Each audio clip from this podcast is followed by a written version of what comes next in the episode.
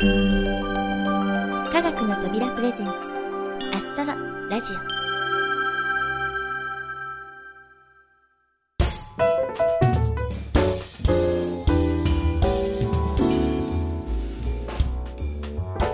皆さんこんにちは、土屋ゆこです。まずはリスナーの皆様、お待たせして大変申し訳ありませんでした。だいななじゅうさんごうをお届けいたします。さて、最近このオープニングでは異常気象についてぼやいてばかりいる気がします。本当はもっとね、明るい話題から入りたいのですが、くがつになっても大雨で被害がなんてね、ニュースをよく耳にします。雨が降るとお星様が見られないという以前に、やはり被害を被っている人がいると思うと胸が痛みます。被災地の皆様が一日も早く普通の生活に戻れますよう願っています。さて、気を取り直して、秋といえば読書の秋、スポーツの秋、そして食欲の秋とね、何をするにも向いているんじゃないかという季節ですよね。でもアストロラジオ的には、空気が澄んだこの季節、やはりスターウォッチングをおすすめします。秋によく見える星空のエリアは一等星が一つしかなく、少し寂しい星空だと言われています。でも西の空にはまだまだ夏の大三角が見えていますし、明け方には冬の賑やかな星空が昇ってきます。私のおすすめは、夜明け前に東の空に見える冬の星々。太陽が昇る直前、肌寒さを感じるようになった凛とした空気の中でキラキラ輝く一等星たち。やがて空が深い青から紫、そしてオレンジへのグラデーションに染まっていく様は圧巻の美しさです。まだ暗いうちになんとなく目が覚めてしまった、そんな時はぜひ東の空を見てください。晴れていればそんな素晴らしい星空に出会うことができますよ。それではアストロラジオ版ギリシャ神話、大神ゼウスの憂鬱のコーナーです。今回はヘルメスとパーンをお届けします。タイトルはヘルメスとパーンですが、この物語はゼウスとキュポンという大怪物の天地を揺るがす戦いのお話です。しかしおなじみヘルメスと牧畜の神様パーンがこの戦いの鍵を握ります。それではお聞きください、どうぞ。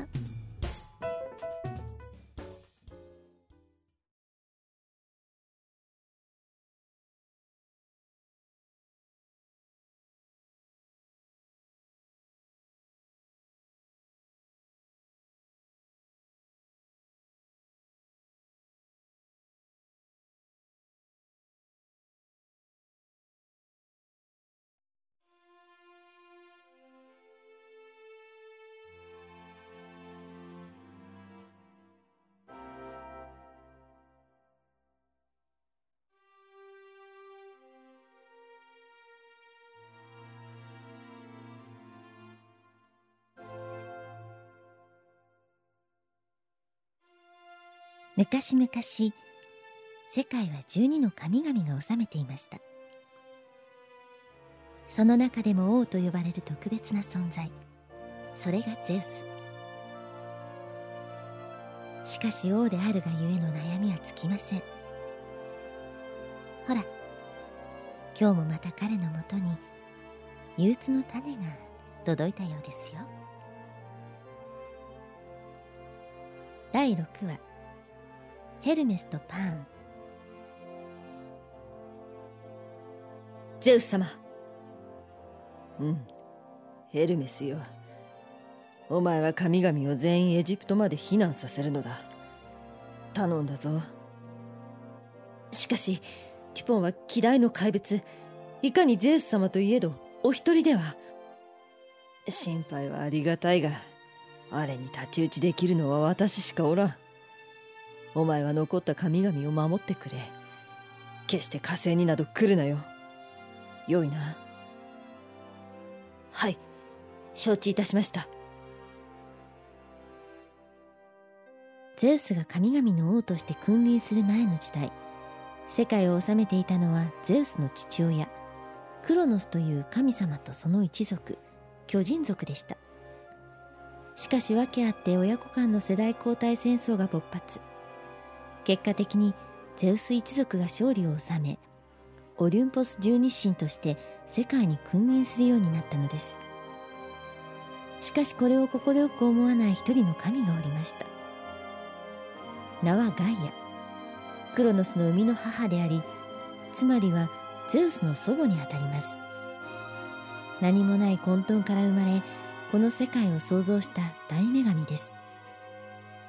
ガイアは我が子クロノスの横暴さを嫌い、世代交代の戦争ではゼウス側に肩入れをして勝利に導きました。しかしゼウスがクロノスら巨人族を奈落の底に閉じ込めてしまうと、今度は逆の感情が生まれたのです。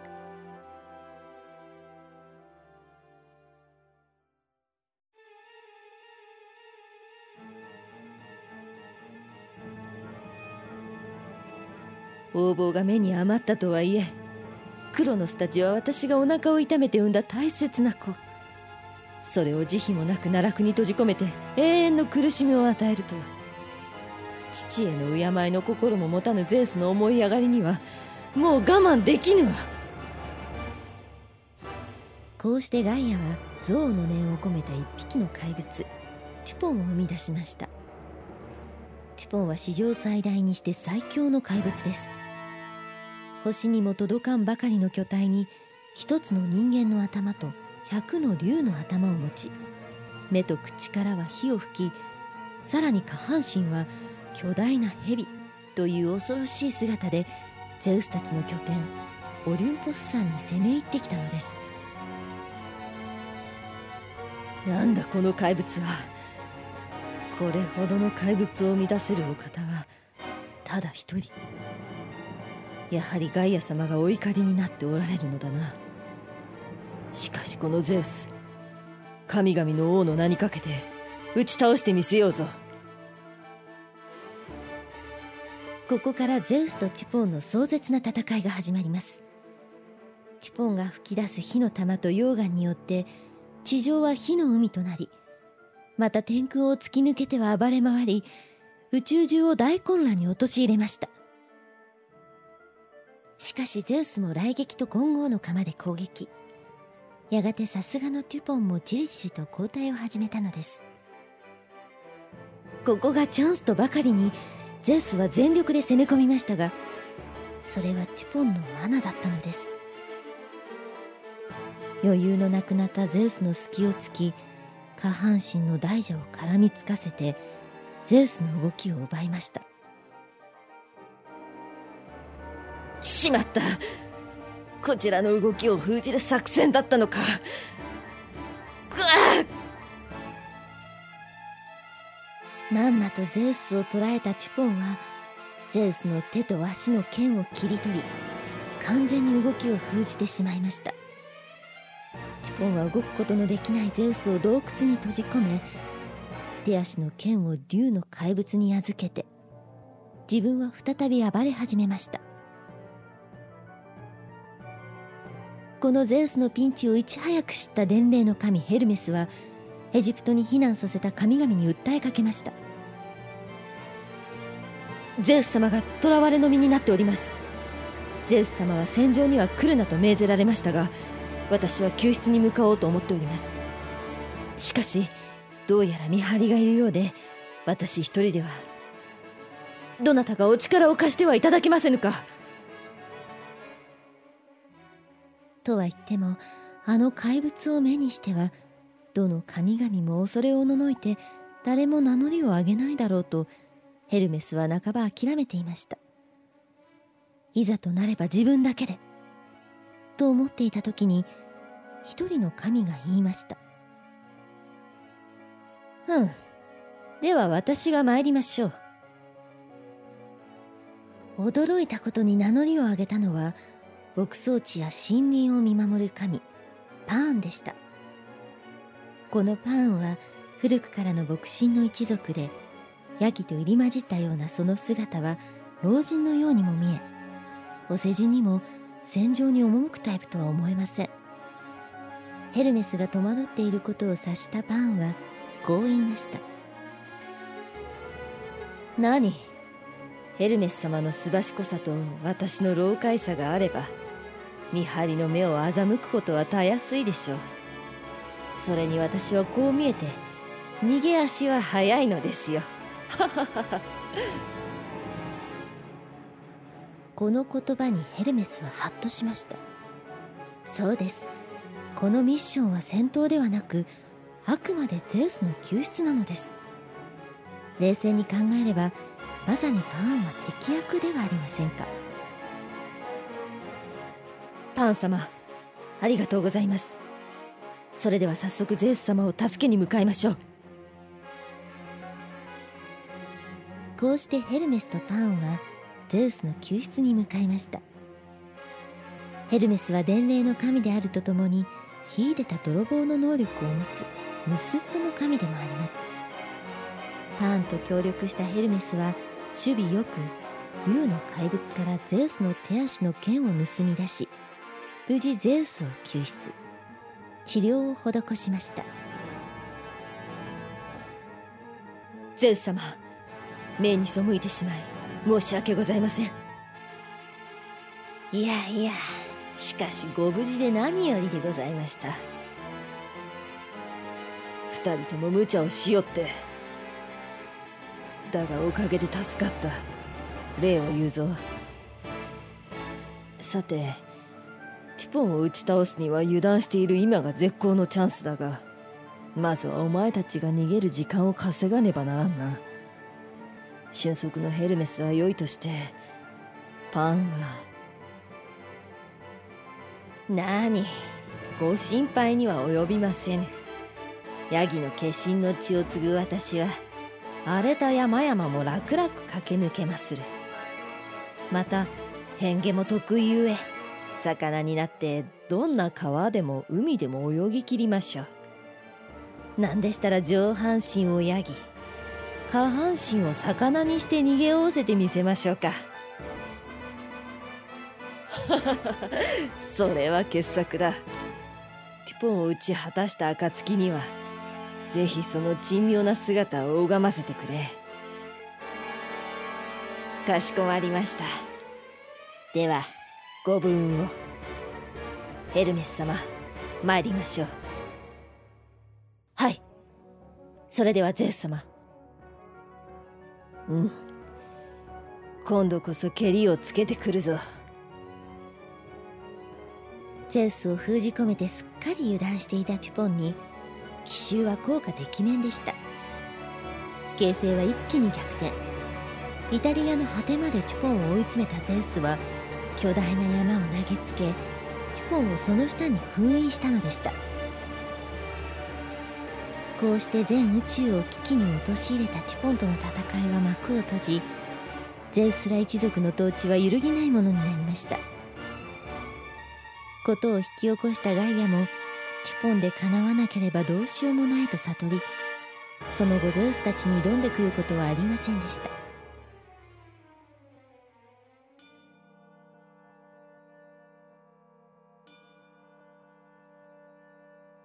ヘルメスよ、その後各地の復興は進んでおるか。はい、ゼウス様、皆が協力し合い、すべて順調に進んでおります。そうか、それは何よりだ。ところでその後、パンを見かけんが、どこへ行ったのだ。はい、呼び出しはかけているのですが、自分は羊や羊飼いの面倒を見るので忙しいと、あちらの森からこちらの牧場へとふらふらと。とはいえとても忙しいようには見えないのですが。ははは。どうやら宮殿は窮屈で気に入らぬようだな。よいよい、奴はお前と並んで今回の功労者だ。好きにさせておけ。かしこまりました。ですがゼウス様、それでは約束が叶いませんが。おお、そうであったな。パンめ。さては半身ヤギ、半身魚の姿を見せるのが嫌で逃げ回っておるのだな。私もそう思います。よし、約束をたがえた罰だ。その姿を星の並びにして天にあげ、皆でその姿を魚に酒を飲もうではないか。ヘルメス、支度をせえ。はい、かしこまりました。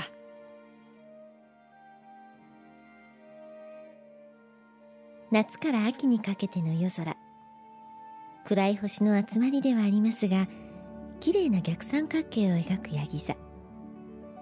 パーンが上半身をヤギ、下半身を魚に変化させた姿だと言われています。ゼウスは冗談めかして約束を破った罰だと言っていましたが、高い山から海の底まで世界中至るところを駆け抜けるといい、ゼウスの窮地を救ったパーンへの敬いが込められているような気がしませんか。さて、戦いでは大きなピンチを切り抜けたゼウス。しかし王としての悩みはまだまだ続きます。ほら、また次の憂鬱の種が届いたようですが、それはまた次回のお楽しみ。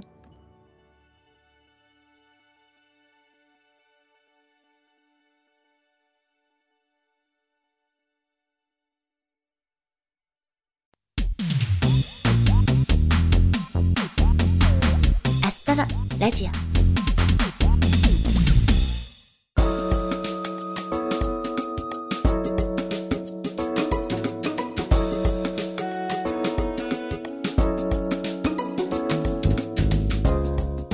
い、大神ゼウスの憂鬱いかがでしたか。今回はこれまでと打って変わってゼウスの勇ましい戦いのお話でした。そしてヤギ座のパーン、ヤギ座の神話で有名なのは、パーンが化け物に驚いてヤギと魚がミックスした間抜けな姿で逃げたというお話なんだそうです。パーンさんには申し訳ないんですが、そちらのお話もちょっと聞いてみたい気がします。それでは次回のエピソードをお楽しみに。さて、インフォメーションのコーナーです。臨時版でお話ししましたように、国際科学映像祭について、そして科学の扉制作の東京ナイトスカイについてご紹介しましょう。まずは国際科学映像祭。このイベントはにせんじゅうねんからスタートし、だいよんかいを迎えた科学映像の祭典です。実は会期ははちがつついたちから始まっており、全国の科学館でのスタンプラリー、サイエンスフィルムカフェ、ワークショップなどが行われています。しかし何といっても注目は近年のドーム映像作品を一挙上映するドームフェスタです。今年はくがつにじゅうににちからにじゅうごにちのよっかかん、会場は茨城県日立市にある日立シビックセンター天球劇場にて開催されます。そしてこのドームフェスタにて、科学の扉プロジェクト制作の東京ナイトスカイが上映されることになりました。内容は何度かこのアストロラジオでお伝えしていますが、とにかくこれまでにないコンセプトとほぼ実写で構成されているというユニークな映像で、ドーム映像作品に新しいジャンルを提案します。テーマ曲はこの番組のエンディング曲、同名タイトルの東京ナイトスカイ。歌は私土屋あゆ子、作詞は番組プロデューサーでおなじみの小林さん、そして作曲と編曲はこれもおなじみディープフィールドさんです。このドームフェスタで出来たてほやほやの映像を初披露と思っていたら、なんとここで追加のお知らせが飛び込んできました。この国際科学映像祭ドームフェスタにはサテライト上映会場という仕組みがあり、日程的、地理的にドームフェスタに来られない方のために、出品作品の一部をあちこちの施設で上映しようというものです。今回はよっつの施設でこのサテライト上映が行われますが、そのうちのひとつ、東京都府中市にある府中市郷土の森博物館プラネタリウムでの上映作品に東京ナイトスカイを選んでいただきました。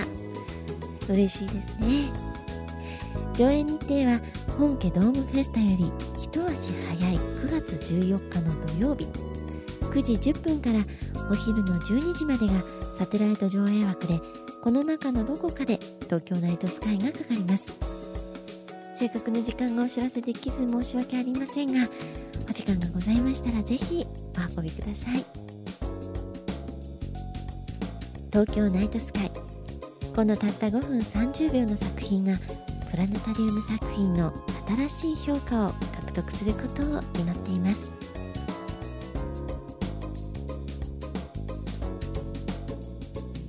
いろいろお話ししてきましたが、そろそろお別れのお時間になってしまいました。この番組は制作コムビルド、脚本アルファボル、協力クラシック名曲サウンドライブラリー、音楽制作集団ディープフィールド、そして企画制作科学の扉でお送りいたしました。それではまた次回をお楽しみに。お相手は私、土屋愛子でした。